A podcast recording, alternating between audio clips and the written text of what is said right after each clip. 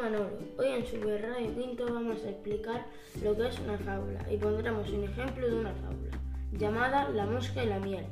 También transmitiremos su enseñanza.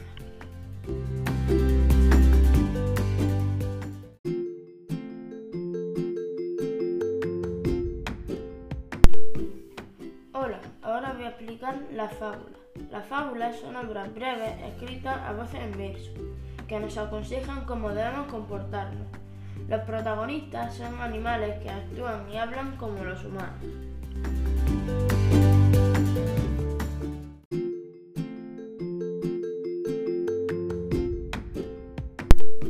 Ahora vamos con el ejemplo de una fábula y su moraleja, llamada La mosca y la miel.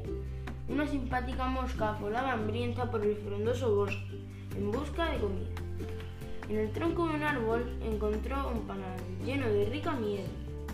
La mosca golosa se abalanzó sobre el panal para comer la miel. La miel estaba tan dulce y exquisita que la mosca no podía parar de comer. La mosca comió tanto que no notó que sus patitas fueron quedando atrapadas en la miel. Incapaz de volar, la mosca comenzó a ahogarse en su rico manjar.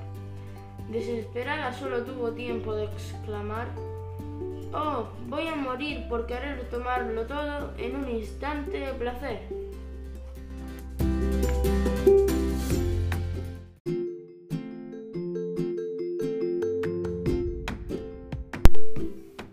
Ahora vamos con su moraleja, es decir, su enseñanza. Con serenidad tienes que tomar las cosas buenas que te pasan en la vida. No te vayas a ahogar dentro de ella.